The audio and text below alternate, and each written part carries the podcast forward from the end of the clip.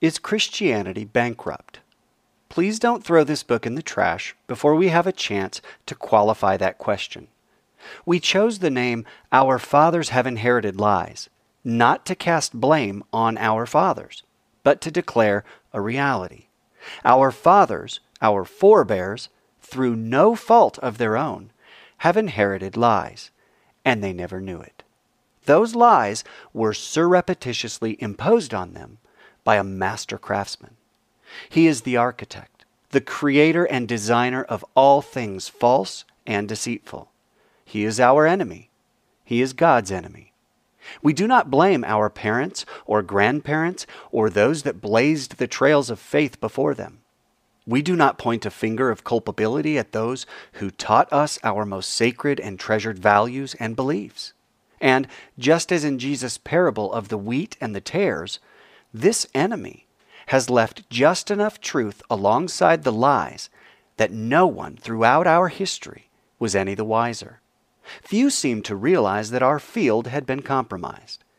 It is with the utmost delicacy and tenderness that we write this introduction because we need anyone who decides to pick up this book and read it to know how grateful we are to our pastors, preachers, pulpit ministers, youth ministers, and cradle roll teachers for the service and love and truth and grace with which they all poured into us. They cared for us and loved us and inculcated in us the riches of God the Father, Jehovah, and His Son, Jesus, Yeshua. We love our Christian heritage. We love our churches. We love God the Father, Jesus His Son, the Holy Spirit, and the sacred writings in which we read about and believe in all of them. It is not with wanton utterance or capricious parley that we ask if Christianity is bankrupt. On the contrary, it is written without anger, it lacks ulterior motive, and is devoid of passive aggressivity. We hold no grudges. It is simply a question we are asking. The book that you hold in your hand will attempt to provide proof that our beloved Christianity can no longer cash the checks that she has been writing. Because, after all, when you don't have enough money to pay the bills that you owe, you are bankrupt. Please allow a couple of examples to demonstrate what is meant by the question Is Christianity bankrupt? Jesus never weighs in on abortion, substance abuse, kidnapping, homosexuality, or bestiality. Yet mainstream Christianity still believes these things are wrong. But the interesting question is why they are believed to be wrong. All of them are addressed in the Bible. Christians look to the New Testament for their laws, while the Jews look to the Old Testament for their laws. The funny thing is, all of the New Testament writers were Jews who were looking to the only standard of right and wrong that existed before the so called birth of Christianity the Mosaic Law. If Paul addresses the sin of homosexuality in his letter to the Corinthians, on whose authority does he claim that it is sin? Especially in light of the fact that Jesus allegedly does away with the law on the cross.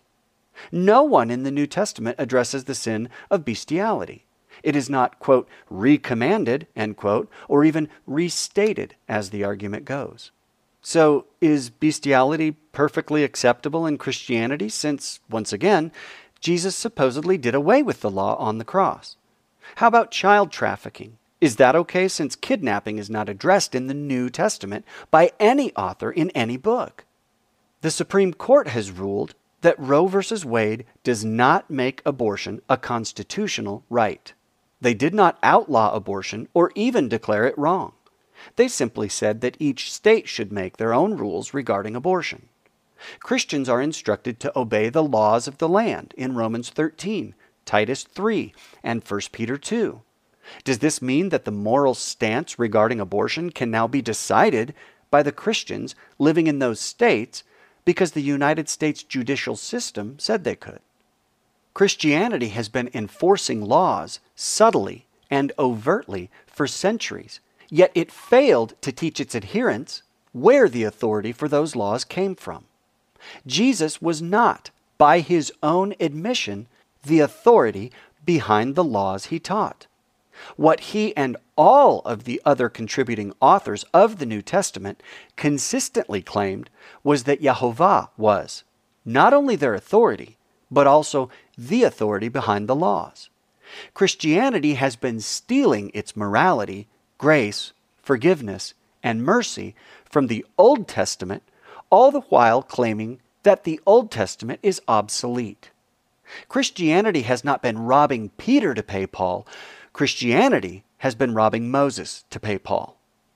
Dr. Frank Turek wrote a book called Stealing from God, in which he makes an excellent argument that atheism has been stealing its morality from God in order to make a case that there is no God. Incredibly, Christianity has been doing something similar for the last 1700 years. Christianity has been taking God's eternal attributes, his power, and his promises written in the Mosaic Law and using them to argue that the Mosaic Law is done away with. In fact, the only credentials that Jesus ever had, the very source that predicted his coming in the flesh, his death, and his resurrection, was the law and the prophets. And this is precisely what Christianity teaches is gone, null, and void. Christians are taught that Jesus fulfilled the law, as if the law were a contract that could be fulfilled instead of a law that is obeyed every day. Jesus did not fulfill a contract. He fulfilled or filled full a law that had been emptied of its glory and beauty and life giving quality.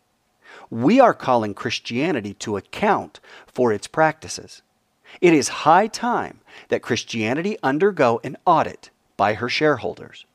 How arrogant of the adherents to Christianity to believe that we have all arrived at truth and now may sit back and coast our way into heaven.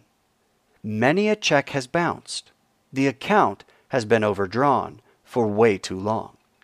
Christianity may indeed be bankrupt because the account that it has been withdrawing from is the very account that Christianity claims is empty the Old Testament. As we continue through this book, we will attempt to demonstrate just how Christianity has reached the end of her resources and what happens next. The story that has been perpetuated from around the 5th century right up to the present time is not the story that the Bible records. It is certainly not the story that you have heard in church. The Christianity that is practiced today, inherited from our fathers and our fathers' fathers, is a blurred semblance of what it once was and what it is still meant to be. This is a hard thing to read. We assure you, this is a much harder thing to write. For how can anyone claim that Christianity is bankrupt? Would it go down any easier were we to say that Christianity has been corrupted? According to the definition of the word corrupt, this is precisely what has happened.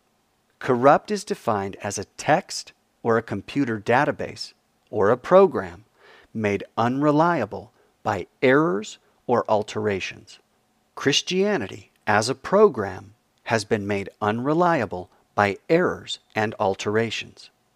But how can any serious believer in Jesus, God, or the New Testament assert that the sacred words penned by Matthew, Mark, Paul, Peter, James, John, or any contributing author of the New Testament are unreliable or contain errors?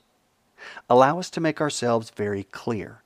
The words that these aforementioned men wrote down are not what is unreliable or erroneous.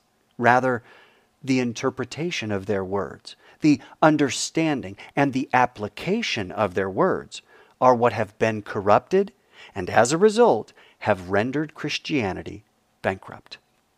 What we, the bearers of the Christian faith, have inherited is simply not the whole truth. The story that the Creator has been telling since the beginning is not the same story that you have heard and believed and lived out. It is not the same story that Matthew told, that Mark wrote down, that Luke recorded, or that John put into words. The book that you are reading right now has only one goal to tell the same story that the God of the Bible has been telling all along. This goal will be realized without the use of sleight of hand wordplay. We will not try to convince you that what is needed to understand the Bible is lofty scholarship or advanced degrees in theology. What we will do is lay out a case that the Christianity that has been handed down to us is not only laden with contradictions, but has been corrupted by errors in its interpretation and application for hundreds of years. We will base this argument in logic, reason, philosophy, and common sense. We will also ask a lot of questions, all of which every one of us does or uses on a daily basis.